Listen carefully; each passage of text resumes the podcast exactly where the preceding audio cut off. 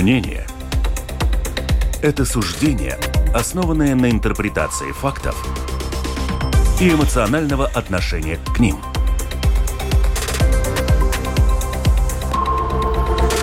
Открытый разговор с Ольгой Князевой на Латвийском радио 4.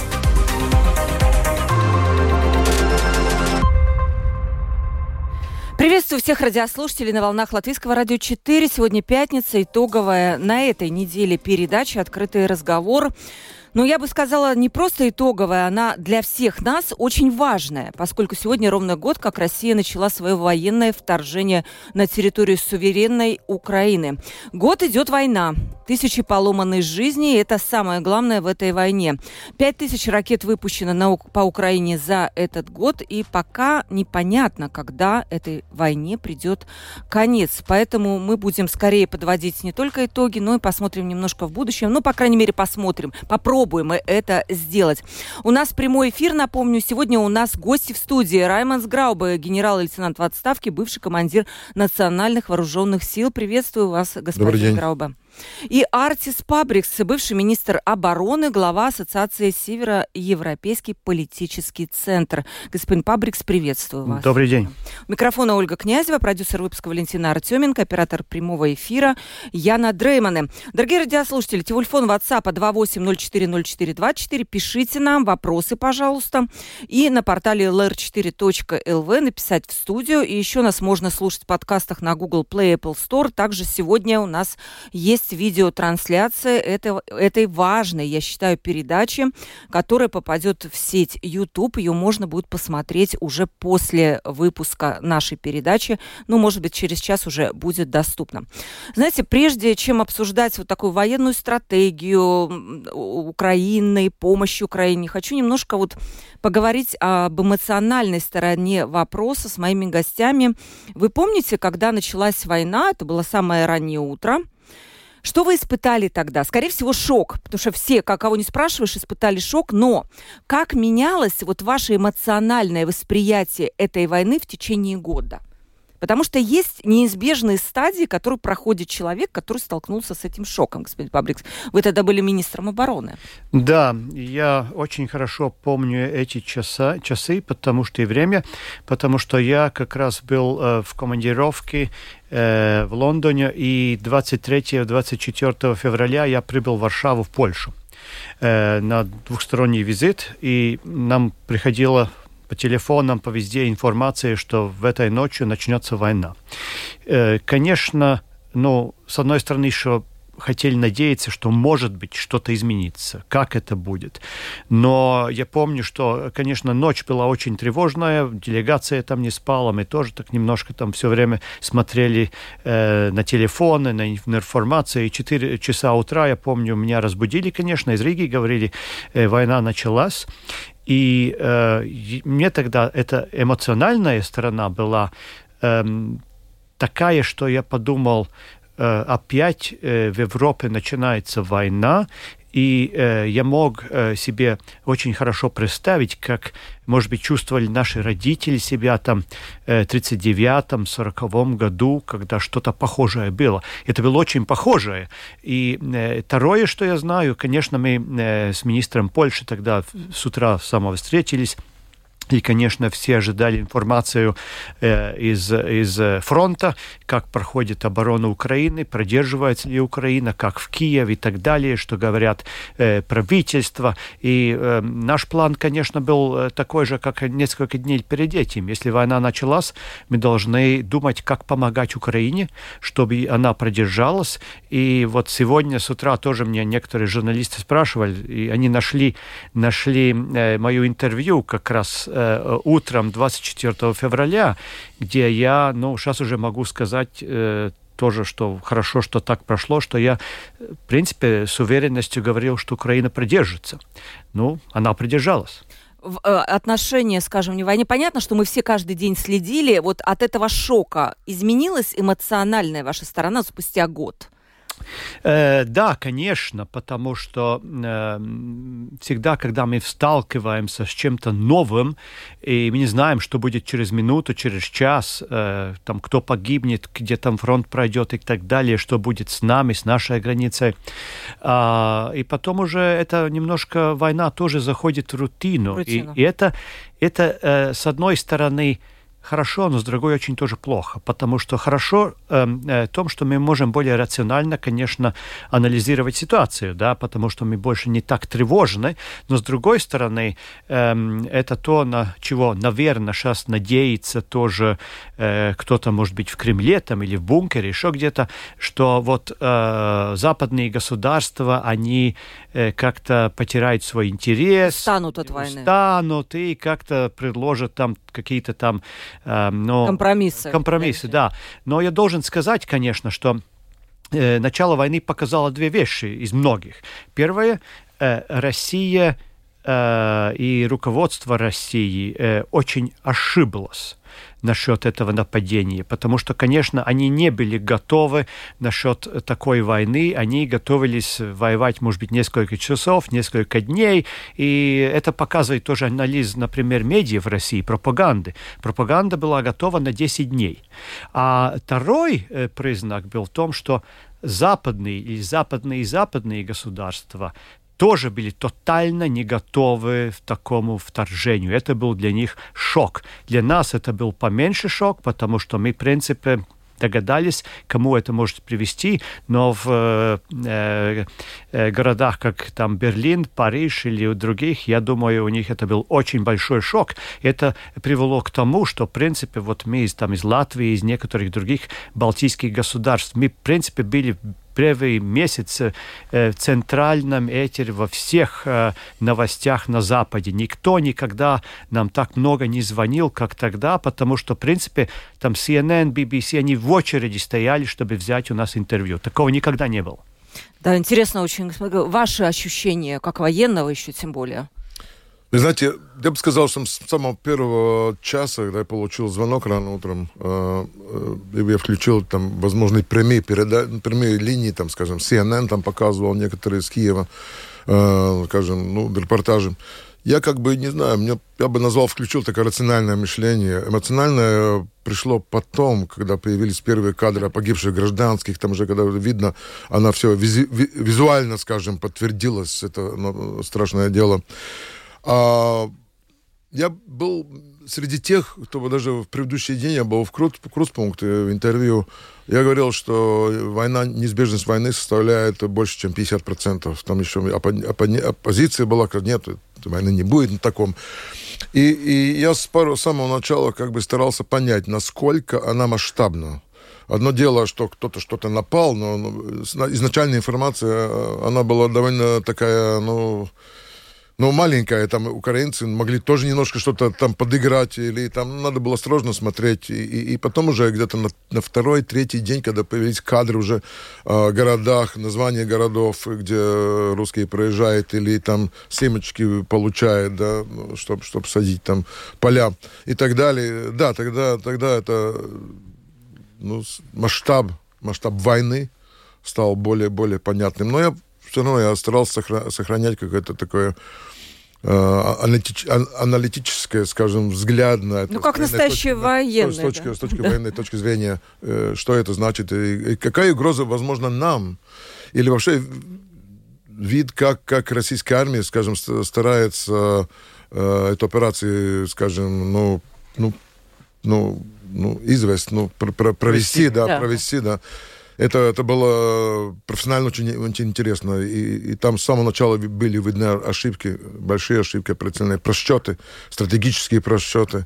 И, и даже до тактического уровня ну, и так далее. Мы, если будем время, можем об этом Да, обязательно да. поговорим. Вот смотрите, мне показалось интересным такой вопрос. Вот, вот вокруг Украины объединились примерно 50 демократических стран. Ну, это европейские страны, Америка и так 4, далее.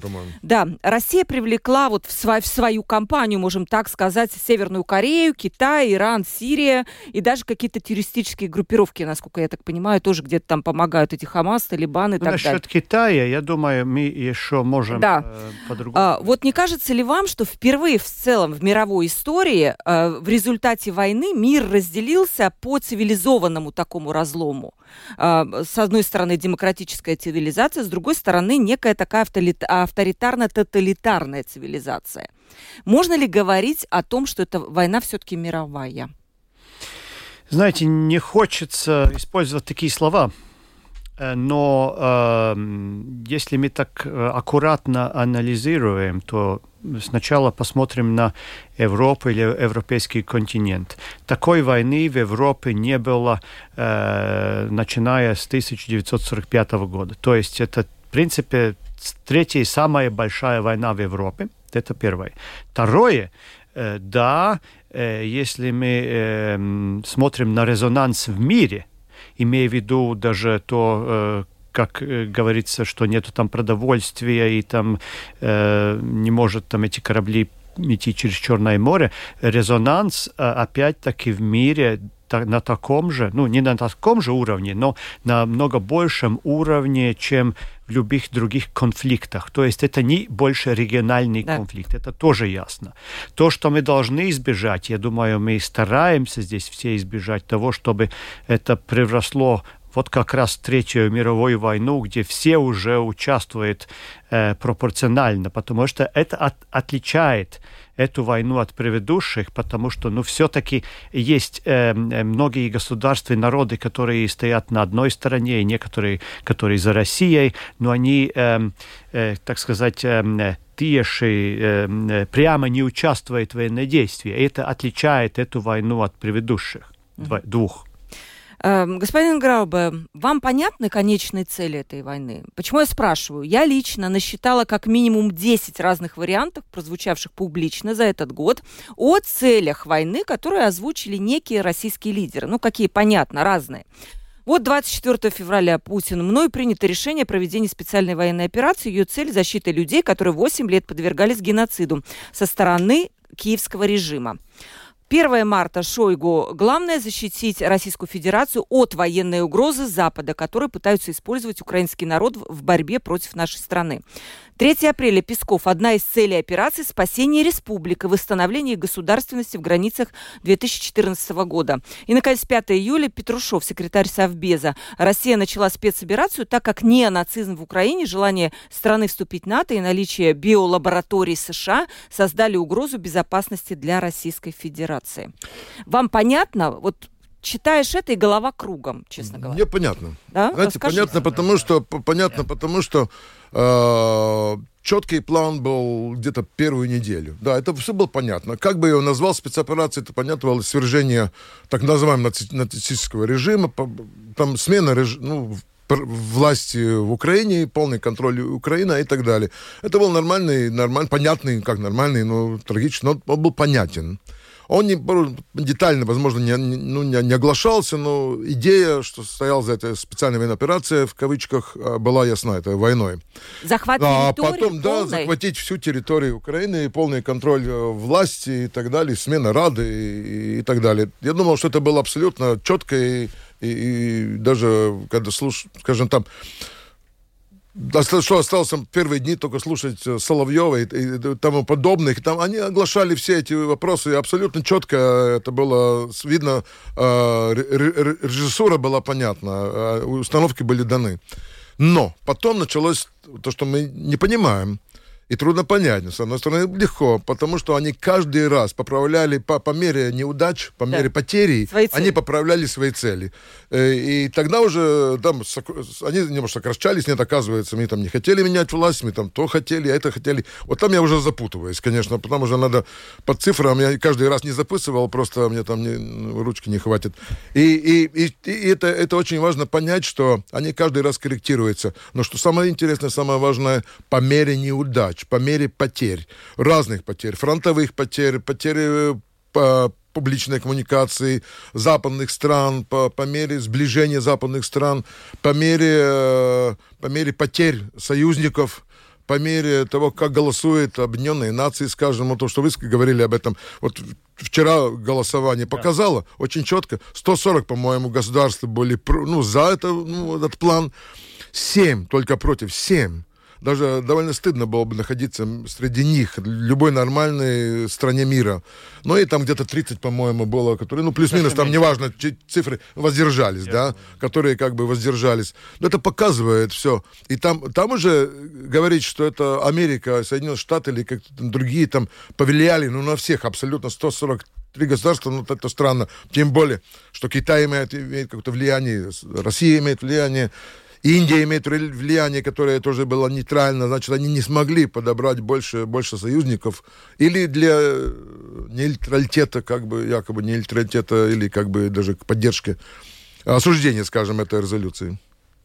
Да, да, я насчет самого начала войны. Я думаю, что здесь э, э, показывается такая российская э, или кремлевская Э, школа, где они учились от э, лучших, э, в кавычках, лидеров тоталитарных государств, потому что когда Хитлер нападал на, на Польшу 1 сентября 1939 года, он тоже говорил, вот видите, там, ну, это было нападение перед этим на как будто немецкую радиостанцию, там были э, переодетые поляки, их там застреляли и начали нападение. И Россия также напала на Польшу 17 сентября, восточные области области э, Польши.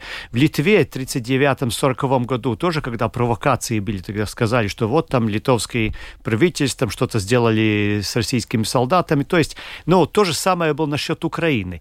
И если мы, мы смотрим на эту пропаганду, то, конечно, ну, если у русских, э, российских жителей нет э, другой возможности где-то найти информации, ну, к сожалению, они, наверное, верят э, это лжи.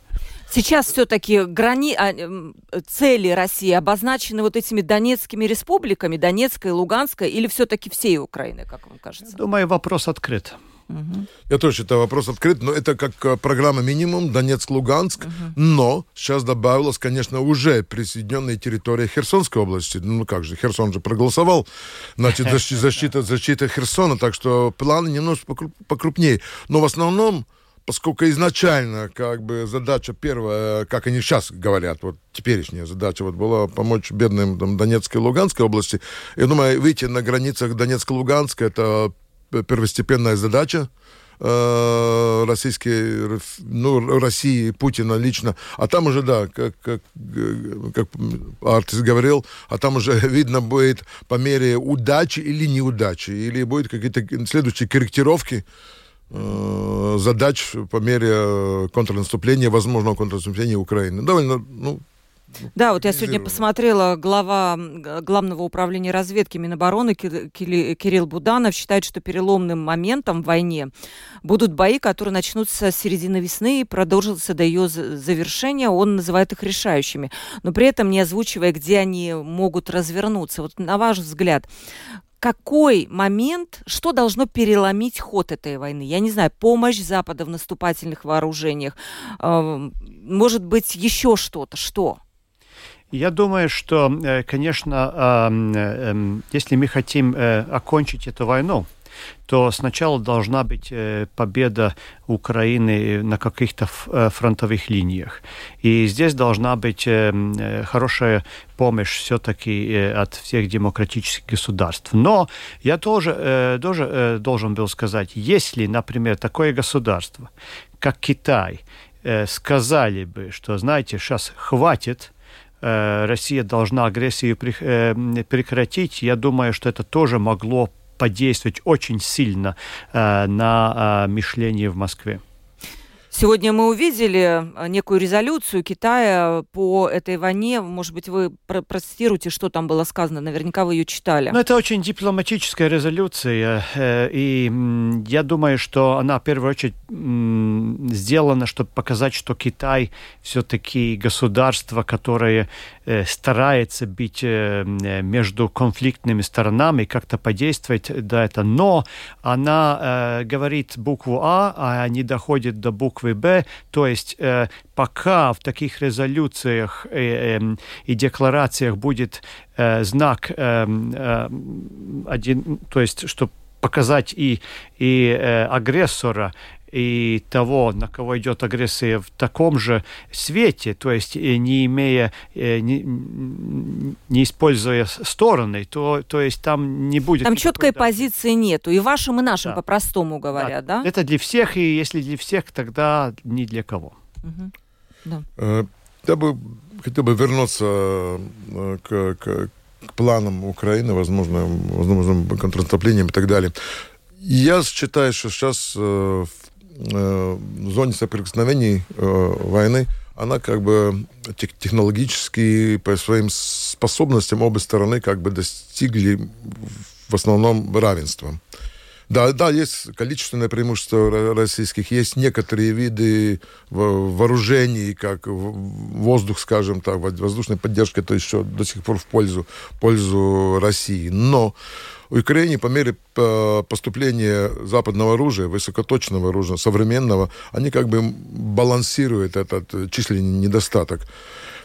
И время я считаю, сейчас играет, играет в сторону, сторону, на стороне Украины. Поскольку по, по, каждое новое западное вооружение, как бы этот баланс немножко, ну, как бы двигает в пользу, в пользу, пользу Украины. Тем более, что Россия, по, опять же, мы знаем, тоталитарные режимы всегда любят, они а, а, просто ну, обожают и любят и какие-то цифры, какие-то значные цифры, да, значные ну, ну, события, скажем так. И я думаю, что Путин после двух таких своих больших пустых реч, речей, которые были в стадионе там и в Лужниках, и в Думе, он должен под, подкрепить какой-то маленькой победой. Ну, ну, не то, что двух, ну, деревня с дву, дву, двухстома жителями бедными, но что-то покрупнее. Ну, Бахмут, бедный Бахмут, это был бы как бы такой, ну, хороший для него вещь. вещь. Так что, я думаю, задача поставлена. Но, опять же, та же самая ошибка. Э, это самое неподходящее время, погода, ну, по, ну, время года, для таких больших э, наступлений, в котором планируется применять бронетехники и так далее, поскольку они не могут развернуться фронтом, поля не позволяют, распутиться и так далее. Э, они могут только воевать в основном бронетехника по дорогам.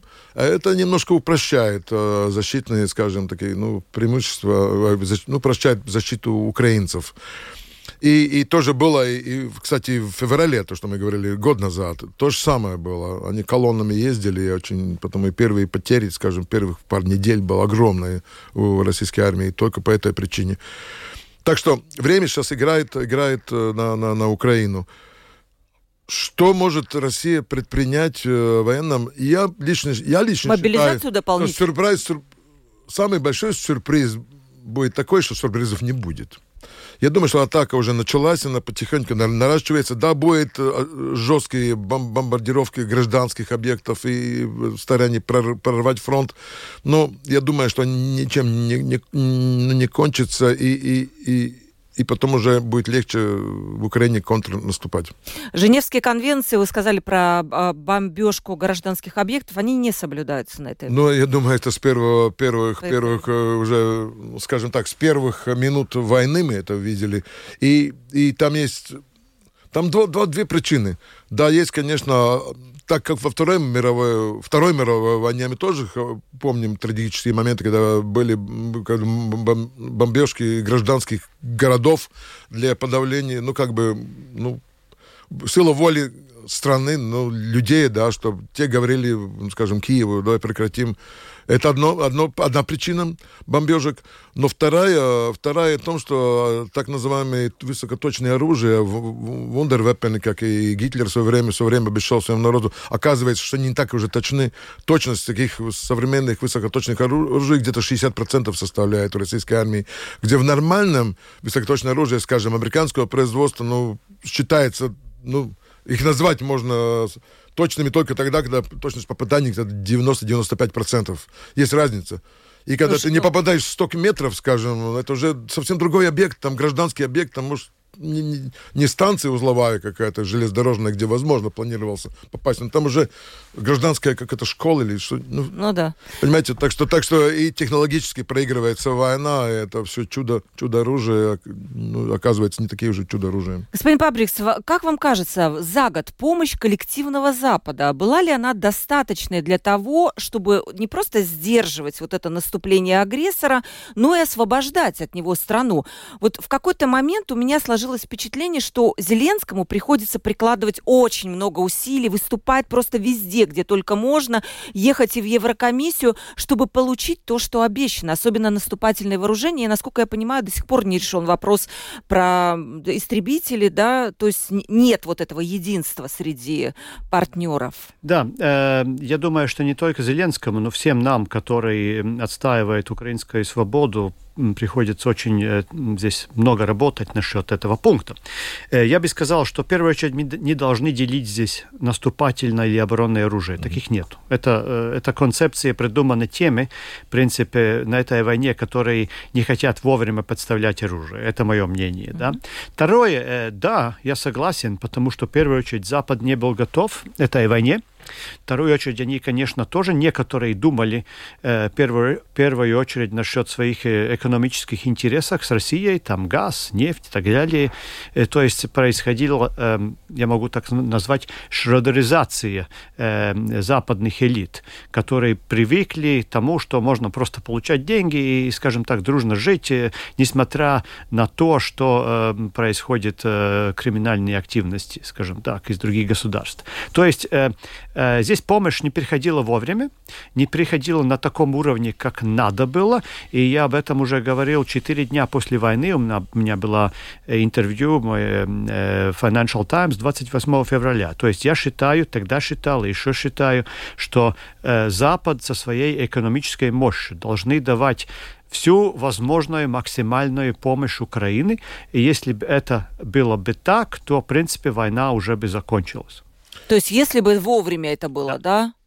А почему? Конечно, есть объективная сторона здесь тоже. То есть там две стороны. Одна э, морально-политическая, где э, многие западные политики ну, как-то не могли решиться, не могли бояться. И здесь есть уже анализ э, некоторых э, политологов насчет э, западноевропейского элита. Не э, американского, но западноевропейского, где они говорят, что, знаете, после Второй мировой войны э, на Западной Европе политики забыли вообще, как они могут э, Э, э, воздействовать на политику э, так, так практически исходя из, из, из политики силы, то есть они думали, что они могут все решить, как в Европейском Союзе, там сели, там немножко каждому что-то там дали, какой-то компромисс сделали, то есть такие, но очень слабые политики, нету лидеров. И это говорю не я, это уже аналитики говорят. А вот я хочу уточнить буквально. Помните, в самом начале войны, вот буквально там первый-второй месяц пошел, э, Украина призывала «закройте небо».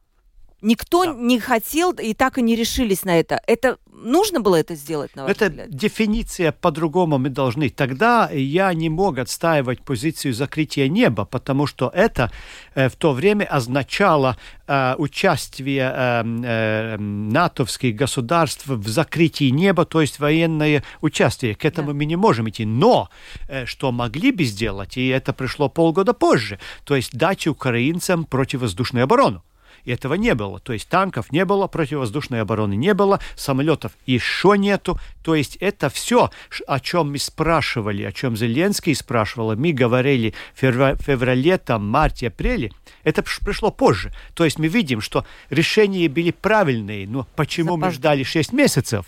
Это уже вопрос, конечно, ну просто политического решения. Да, ваше мнение. Я бы, да вот постараюсь подтвердить то, что говорил Артис э, с военными примерами. Я, я бы начал с того, что с самого начала, или потом уже, да-да, по, по мере неудач э, Россия все больше и больше говорит, что мы воюем с НАТО. Я хочу только факты, да, факты. Э, в первые дни войны, или даже в первые недели войны у Украины было только, только противотанковые системы, как «Джавелин», немножко, и Стингерс, которые, вот Латвия, который министр тоже дал до войны. Это все оружие с дальностью действия где-то 5 километров. Значит, да, небольшое количество у них было, они довольно четко использовались, под Гастомелем, скажем, там отбили спецназ, э, десант возможный, который был очень критический для взятия э, Киева и так далее. Это все.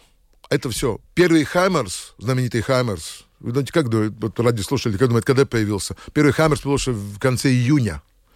24, по-моему, июня. А э, там применен он был в боях первый раз в, нач, э, в начале июля. Это, представляете, сколько времени? Э, первое заявление политическое э, президент Байден произнес 6 дней после атаки. Я могу привести много таких примеров, э, что оружие, скажем, когда высокоточное оружие доставлялось где-то после пол, полгода, то, что Артис говорил, да, там можем проселитировать. Чем я хочу сказать, да. что Украина, Украина воевала с самого начала своими силами, она побеждала в основном на, на 90% теми, ну, теми технологиями вооруженной силы, которые она имела до войны. Плюс мужеством, а потом, да, да, да, потом уже, потом уже по мере, по мере, да, да, потихонечку надо наращивать до сих пор танки. Да, все уже как бы знают, что танки. Извиняюсь, еще ни одного танка нету в Украине. Поставили Только же ля, ля... Не, не, не, ничего не, не поставили. Так. Нету танков физически, они не, не на украинской земле. Да, там есть планы, да, там есть Обучают, планы. Обучение, да, обучение идет, там все нормально. Все вроде происходит в правильном направлении, но до сих пор она воюет э, не самыми высокотехнологическими оружием Запада. То, что вот самое важное, это Хаймерсы, дальняя артиллерия, и второе, противовоздушная оборона, что то, господин Пабрик э, уже сказал, да. Э, это в основном помогает не при фронтовых, она как бы защищает инф критическую инфраструктуру и гражданских. Они в основном пользуются этими системами, э, ну, как бы обороняя гражданских и критическую инфра- инфраструктуру энергет- энергетическую и так далее. Так что она в прямом смысле в участиях, фронтовых участиях, даже вот эта помощь высоко технологическая не участвует. Это очень важно понять.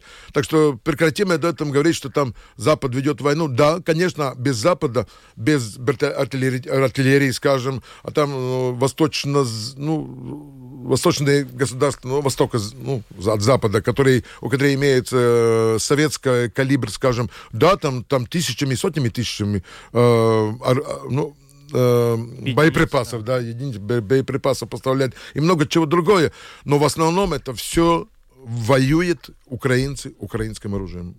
Вопросы есть. Э, скажите, пожалуйста, спрашивают наши гости, если в Латвии противовоздушная оборона. Насколько я рассмотрела бюджет на этот год и на ближайшие 3-600 миллионов будет выделено на установки, на какие-то покупку противовоздушной обороны, но я могу ошибаться.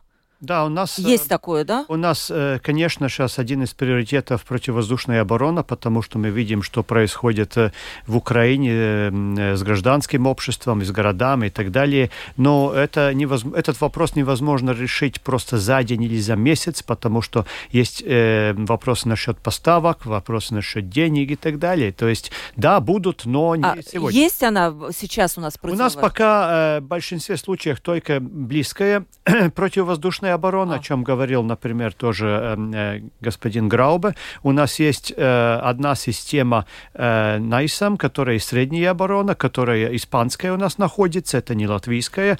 Конечно, мы ведем, или сейчас правительство ведет переговоры насчет покупок и представлению, если ну, будет побольше угрозы, всегда кто-то может э, противовоздушную оборону из других государств сюда привести, но э, наше небо не совсем закрытое, это факт. У вас уточняющий вопрос. Вы недавно в передаче «Коснутый к Латвии» сказали, что Латвии нужно думать о том, чтобы построить вот именно на нашей территории завод по производству боеприпасов, да. патронов, не знаю, как правильно это да, сказать. Правильно. У нас вообще идут в этом направлении какие-то действия? Но я делал, что мог, пока я был министром, конечно. Я думаю, что этот приоритет останется. То есть, э, э скажем так, военная промышленность, индустрия для нас это я лично считаю, главный приоритет, потому что это не только поставки нашей, нашей армии. Мы видим, как с Украиной, что как, откуда что-то привезти может не хватать, но второе, это очень помогает тоже нашей экономике. Я должен сказать, что э, сейчас Латвия насчет военной индустрии может быть первым государством э, из всех трех балтийских государств. То есть, если мы, мы иногда говорим, что вот там эстонцам лучше что-то получается, литовцам, э, в этом смысле мы можем быть первыми. То есть, надо просто это время правильно использовать. Угу.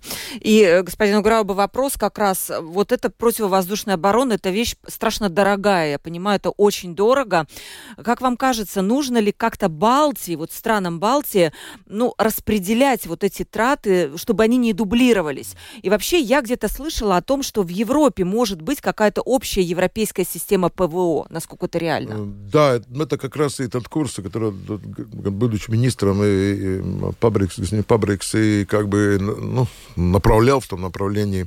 Конечно, конечно, а, а, а, ну, Прибалти... Э, закупки, скажем, всех балтийских стран от той же самой системы, это уже там много составляющих, которые, с которыми правильно пользуясь, можно э, уни... снизить цену, скажем.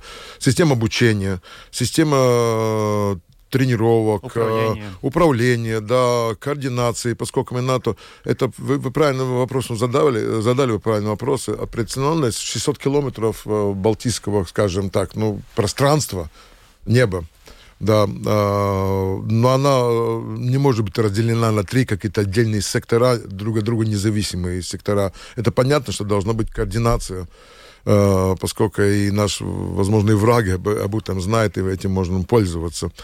Но, Сейчас есть это разделение? Э, Какой-то общая это, концепция Балтийская? Ну, там, там намного... Это уже некоторые вопросы заходят в классифи... ну, с, как бы государственным секретом, да, ну, как бы так можно сказать, да. Там четкие, четкие ответы давать нельзя. Но в целом, конечно, координация есть, это само собой.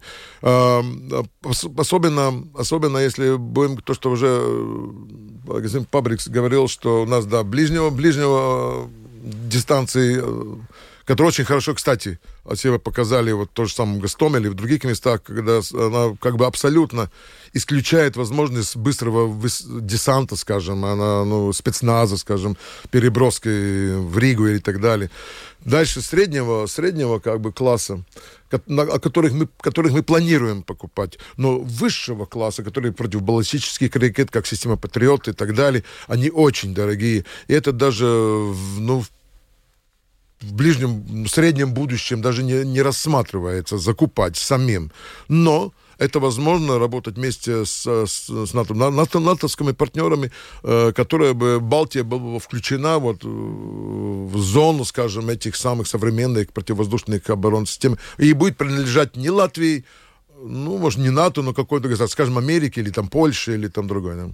Вопрос от слушателей. Если мы закупаем ПВО дальнего действия, мы готовимся к войне с Россией, значит ли это следующее? Либо для чего покупать нужно такие дорогие оборудования? Да? Мы готовимся к тому, чтобы Россия никогда не смогла на нас напасть. То есть они будут знать, что у нас это есть, да. и нападать не будут, Потому да? что э, самое, э, как это, елугумс? Приглашение. Самое лучшее приглашение на агрессию – это просто от, открыть свои окна, двери, сказать, знаете, я себя не могу защищать, у меня много денег вот здесь, э, скажем так, э, э, стоит на, на, на моем доме, и заходите, пожалуйста. Мы это никогда не будем делать. Мы будем делать все, чтобы, если кто-то хотел на нас напасть, мы можем отвлечь эту агрессию. Потому нам надо противовоздушную оборону. Вы знаете, даже у да. каждого, у самого, самого отмороженного ну, лидера тотального какого-то фашиста, у него есть какая-то рациональная сторона поскольку э, рассчитывает ты перед нападением войной в Украине был расчет, он был просчет, показался, там mm-hmm. неправильные просчеты были, но там был расчет, так и тут. Будет ли сопоставимые потери, э, ну, возможные потери, наши потери, все, и не только граждан, ну, скажем, солдатского состава, но и экономические и так далее, и так далее, дипломатические, сопоставимы с той наградой победы, да, ну, что получит? И, и эта вот пропорция с этой пропорцией мы делая свою защиту очень ну, сильной, маленькой, но сильной, как э, любил министр говорить в свое время, сравнивая с ежиком, да, когда очень много этих острых, острых игл, или как, ну. Угу. Да, э, так что, так что, да, она просто, этот кусок будет неинтересен по мере, ну, Э, способности да. защищать. Как вам кажется, спрашивают слушатели, все-таки после начала войны э, и камнем преткновения стало вступление, ну не вступление, а желание страны вступить в НАТО. Откажется ли Украина от плана вступить э, в НАТО? Ну, в первую очередь, это э, была э, ложь э, со стороны Москвы, потому что никто серьезно вообще не думал о том, что кто-то хотел бы пригласить или взять Украину в НАТО. Так, таких планов ни одного на Западе вообще не было. То есть это ложь. Но сейчас, имея в виду, как Россия нападает на все государства, которые не в НАТО, вы видите, даже Финляндия и Швеция решила вступить в НАТО, потому что они не хотят находиться на стороне Украины Украины. То есть, исходя из этого, я думаю, что здесь э, как раз вот этот пересчет, э, э, ошибка со стороны Москвы была. Они использовали такой лживый аргумент, и как раз сейчас и подталкивает украинский народ наступление и в Европейский Союз, и НАТО. Я уверен, что Украина вступит в Европейский Союз. Насчет НАТО это, конечно, открытый вопрос, э, но мы должны понимать, что э, э, никто не хочет жить э, э, сос у соседа, который хочет на тебя напасть, и у тебя нет никаких гарантий для защиты. НАТО – это гарантия для защиты. Э, НАТО никогда никто не хотел нападать на Россию. Кому, извиняюсь, кому Россия нужна? Правда ли, что советского вооружения в Латвии больше не используют? На вам вопрос. Нет. Советское нет, вооружение. Нет, у нас куда нет, его? Нет, кому-то отдали или уничтожили? Да, отдали, кстати, и, кстати. Интересно, что да, и отдали последнее, то, что у нас было в складах, отдали как раз Украине. Э, Давно? Да, ну, самое последнее, то, что было публично объявлено, это вертолеты, скажем. Мы сейчас меняем на Hawk американского вертолета. Поменяли, Уже да. поменяли, да, как раз вчера, вчера было такое официальное начало оперативного, ну, тактического пользования этих, этих э, вертолетов. Да, мы дали свои Ми-семерки да, Украине. Ми, второе, Ми-17 и Ми, ми, ми, ми, ми второе. И также Калашников и так далее. Довольно много ну, разного типа вооружения. Так что у нас, у нас оружие в Украине. Еще вопрос господину Пабриксу. А, вот вы были инициатором идеи обязательного военного призыва, но современные войны – это не война людей, это война оружия, причем серьезного оружия.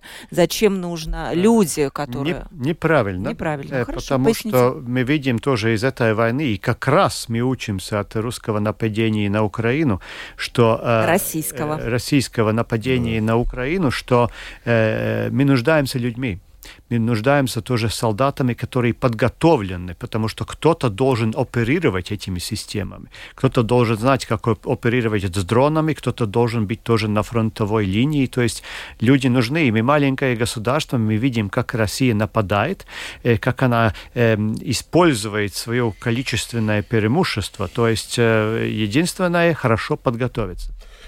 Да. Я хотел бы добавить, что э, и тут есть место даже для высокоточных и высоко, ну, высоко, ну, э, технологических войсках э, есть э, специальности или, или штат, который как бы обслуживает автоводителей, скажем, да, или там э, заряжающий, или кто-то кто снаряд будет подносить, или что-то охранять. Это не, всегда, не всегда должны обязательно быть профессионалы, которые получают зарплату более за, за тысячу, это для, дорого для государства.